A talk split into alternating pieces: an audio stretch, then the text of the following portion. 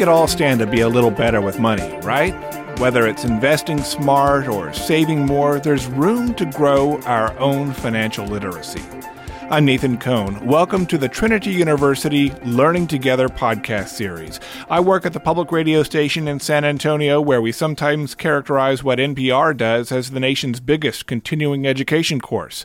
And that's why I'm happy to be introducing this series for Trinity, featuring faculty, alumni, and other distinguished guests who have established themselves as experts in their fields. It's all part of the university's lifelong learning initiative designed especially for alumni. Today, you'll enjoy a conversation on fundamentals of budgeting with finance expert Josh Sigmund, class of 2001. So the rule of 30, 30, 10, 30 is a rough, you know, if you add that up, it adds up to 100. So in, think of it in terms of percentage. Mm-hmm. So whatever your income is, the first 30% has to go to taxes. You don't have a choice or you go to jail, right? The idea is the next 30% is what you should shoot to live off of. Josh Sigmund is Vice President of Legacy Mutual Mortgage. This is the first of the four part podcast series titled Steps to Financial Success. Dr. Dante Suarez, Associate Professor of Finance and Decision Sciences, will engage him in the conversation.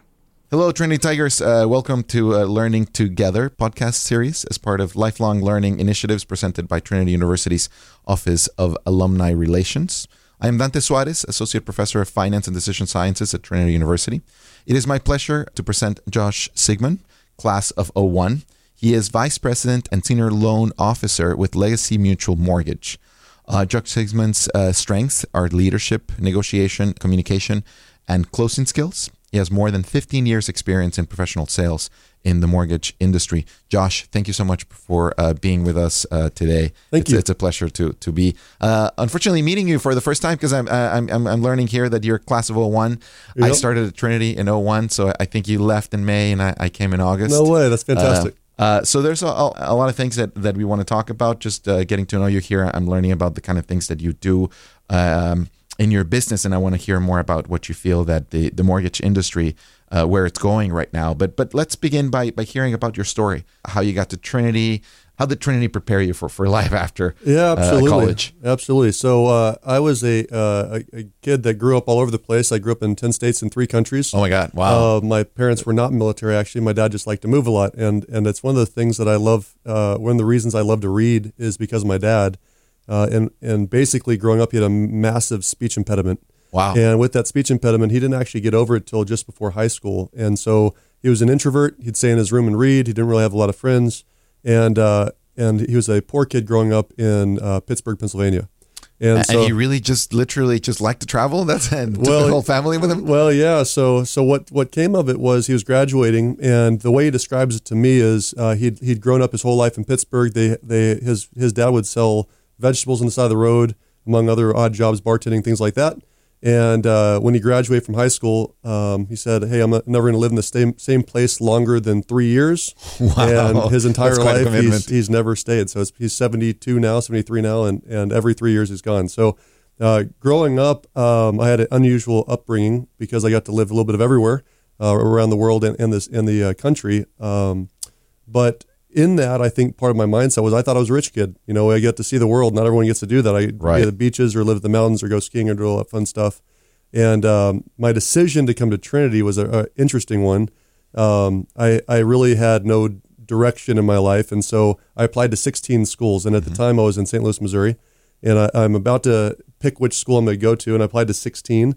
And um, my mom woke me up one morning and said, Josh, you have to decide. We have to let somebody know. And I'm a big believer I'll figure out wherever I'm at. So I woke up that morning and I made a tournament bracket.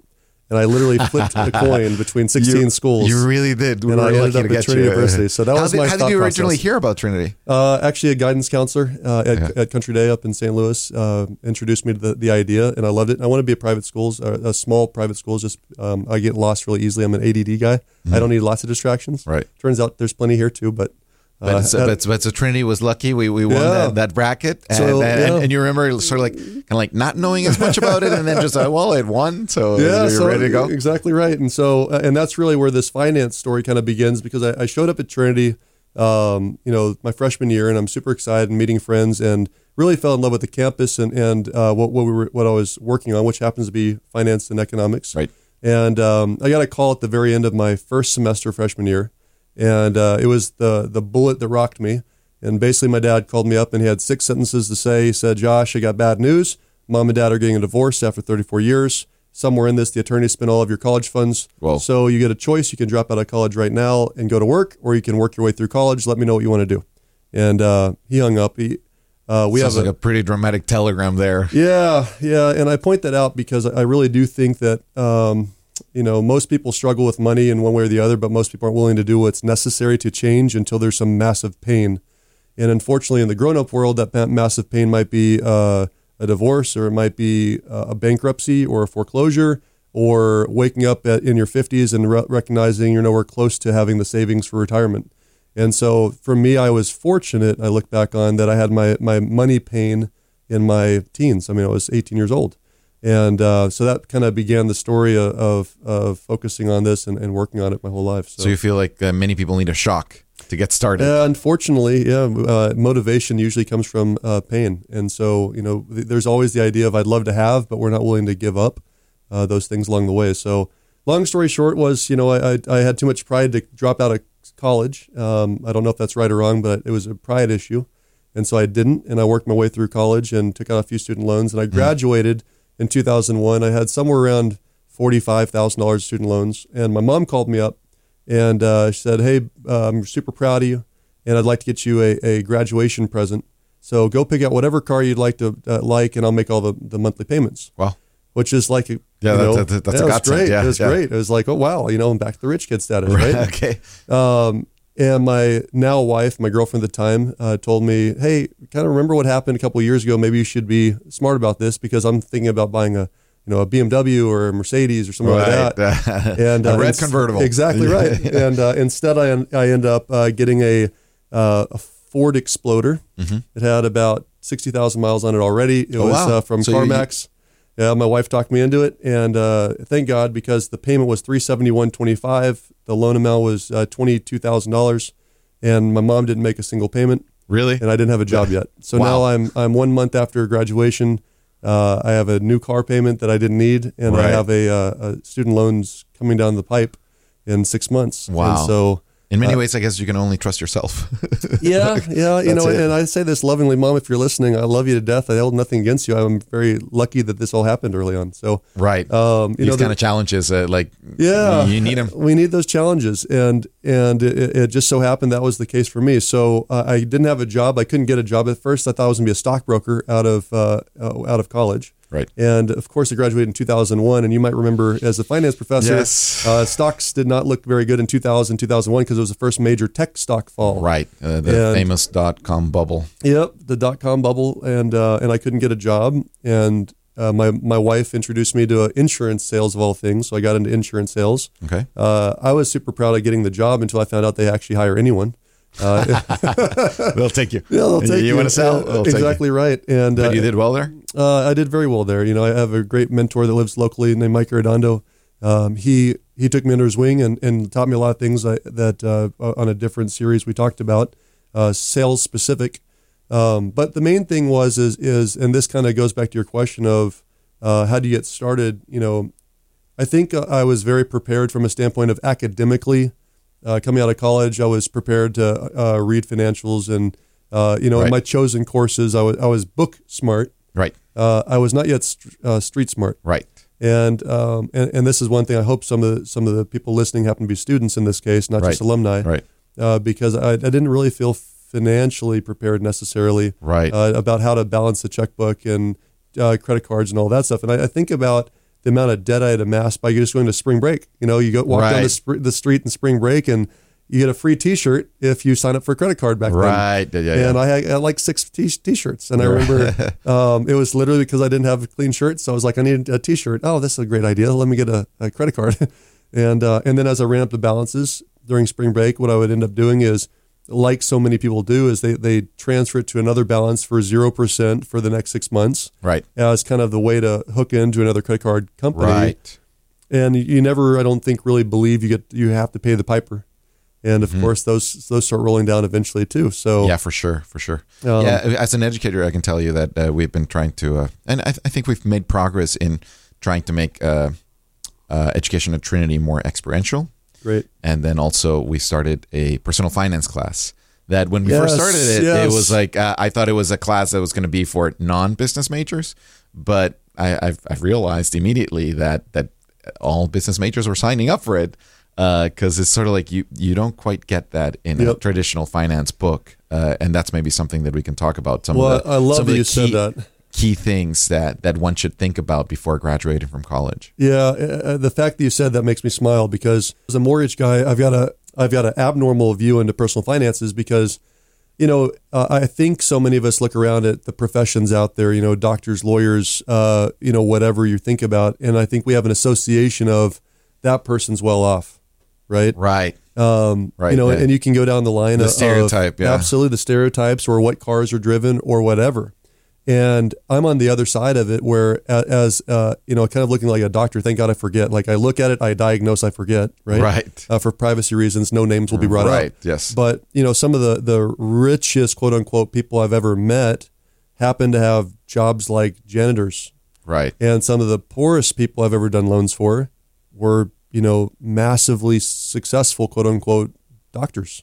Right. So And, you, uh, your extremes of who's the poorest and richest. Absolutely. uh, don't judge the book by the cover is real. wow, It is uh-huh. so real. I have I had a person walk in one time early on. And I remember looking like, you can't buy a pair of shoes, let alone a house. That was my first thought. You know, as a young 22 year old kid, and Right. and that guy could buy 15 houses in cash, and he just walked in with his flip flops on, and he was ready to go.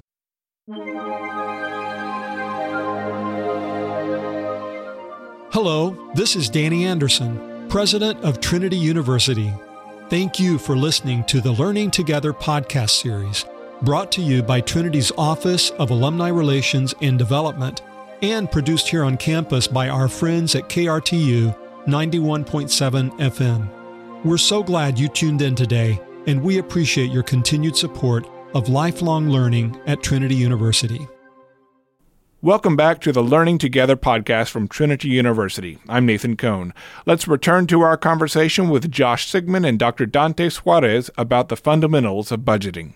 you know, I, I think that it really matters to start understanding what those laws uh, and rules were. And so I think it's a good segue into, you know, kind of the, the finance tips I want to teach today a little Yes, bit is absolutely. two of my um, favorite clients that I had again early. I, I feel again so lucky. So many of my early mentors and things that happened to me were early and when I was young. So this is literally like my seventh and my ninth uh, closings, like literally the first Right, the 10 first, closings that. I've ever Uh-huh. done and uh, that janitor story and the and the doctor story are real. So I'm doing this loan for this doctor, and he comes in, and, and mind you, this is during uh, liar loan days. You know, when you get into 04, 05, 06, liar loans were. What do you uh, mean by that? Yeah. What I mean by that is uh, a stated income, stated assets, meaning uh, a client could walk in and say, "I make blank, I make twenty thousand a month," and mortgage lenders w- legally did not have to verify that. You know, you take them They, their they word almost they Yeah, didn't want to. they didn't want to. They didn't need to. They didn't have to. Uh-huh. Let's pretend. Uh, ab- exactly right. Um, you know, it's in theory, uh, the early times, and we can go into the history of this later on, but uh, the early loans did perform because there were restrictions on credit scores that people had to have, or at least the minimum amount of money down. But as those performing loans kept on happening, they basically loosened the guidelines so you could have horrible credit and no money down and still state your income. And that just doesn't work. And we're starting to see that again a little bit right now. But I'm 21. I'm, Yeah. uh, I don't have a job. My Yeah, girlfriend's exactly pregnant. Give me uh, five hundred thousand dollars to buy a house. right exactly right but uh, so this this doctor walks in and, and it's during the liar loan days and literally one of the hardest loans i ever got through because basically every dollar that he was go- going to earn for the next 20 years was spent in debt okay so the income he had that we did verify he did qualify barely but literally the amount of debt he had under his, uh, on his credit card was insane. And so the, I remember about five days prior to closing, um, I got a call from my underwriter saying, "Hey, we repulled credit and there's a new debt. There's this new sixteen hundred dollar extra debt on his credit." And I was like, "What are you talking about? He can't afford it." So I gave him a call. He's like, "Oh yeah, my daughter turned sixteen, so I bought her a new Porsche." Wow. Right. So I mean, that's the mindset: is money's infinite; it'll never go away. And, and he was just spending everything. So Right. I had to make him uh, withdraw money from some of the retirement he did have to pay Wow. off the car to make sure that debt was gone, so we could finish closing the loan. So I'm looking at that like, wow, you would think this guy's income is way sufficient. I mean, it was it was well over half a million dollars, just to be clear. and he And was he barely qualified for the loan. Right? He didn't really know this. It was Uh, not not really in his radar. Being yeah. a great doctor does not equate to being a great business person. right. right? And I think that's what you were pointing out earlier. It's it's uh, uh, the fact is when your personal finance class for Trinity, it's not just for the non-business uh, degree. It's Right. for everybody. Like Right. people need Yeah, to learn these lessons. So Yeah. you know, you follow that up about four or five clients later, and this guy who's a janitor from a small town in San, outside of San Antonio. I'm not going to say where. Uh, he walks in. The guy's probably 65 years old at this point, and uh, I see his his checking and bank account- bank accounts, and he literally has seven million dollars in checking. What? Yes. Okay. Now I'm not saying that's financially a smart idea either, Okay. right? Because it's making no interest, right? Right, But, he literally has like seven million, six, seven million dollars in checking savings, right? Wow. And he's asking permission. Like, do you think about the mindset change? Right. He's asking permission to buy a three hundred thousand dollar house with fifty percent down. Wow. Okay, so I'm looking at this guy like, Are you uh, kidding are you me? kidding me? Like, Yeah. where's the where's the you know roll tape? You know, what, what, what show am I on? Yes. And uh, and so you know, I, I asked the normal questions you would think of uh, as a young guy. My first one was, "Did you hit the lottery?" You know, like because you're a janitor, you certainly can't have this much money in the bank. The answer is no. The follow up question, being from Texas, is, uh, "Do you own oil fields? Like, are you getting residual?" The answer is no. Third question was, "Did you inherit the money?" And he didn't inherit the money. I said, "Okay, I'm listening. Exactly how did you come up with this money?" Right. And he taught me a rule that, that I'll teach today, uh, which is basically the rule of 30, 30, 10, 30, Mm-hmm. What do you which is, that? yeah. So what he said is, and I'll never forget the day that, my, that I die is, listen, it doesn't matter how much money you make. What matters is that you save every month, right? So the rule of 30, 30, 10, 30 is a rough, you know, if you add that up, it adds up to 100. So in, think of it in terms of percentage. Mm-hmm. So whatever your income is, the first 30% has to go to taxes. You don't have a choice or you go to jail, right? So the thir- first 30% gone to taxes.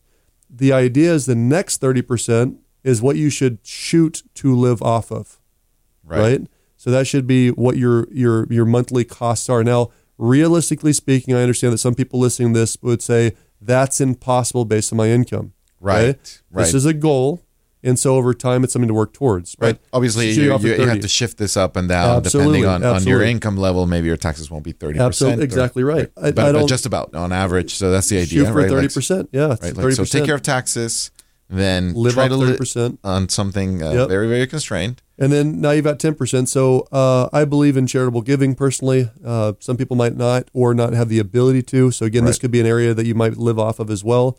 Uh, but I believe, you know, shoot to give 10% of everything. And the last piece is then save 30%, right? Right. So Yes. what you're what you're dealing with is you're tax 30%, you're living off of 30%, you're saving 30%, and you're giving 10%, or that's your fluff money, whatever you think of there Right. right? And so I looked at him and said, okay, you're Yoda based on your results, so I will listen to you.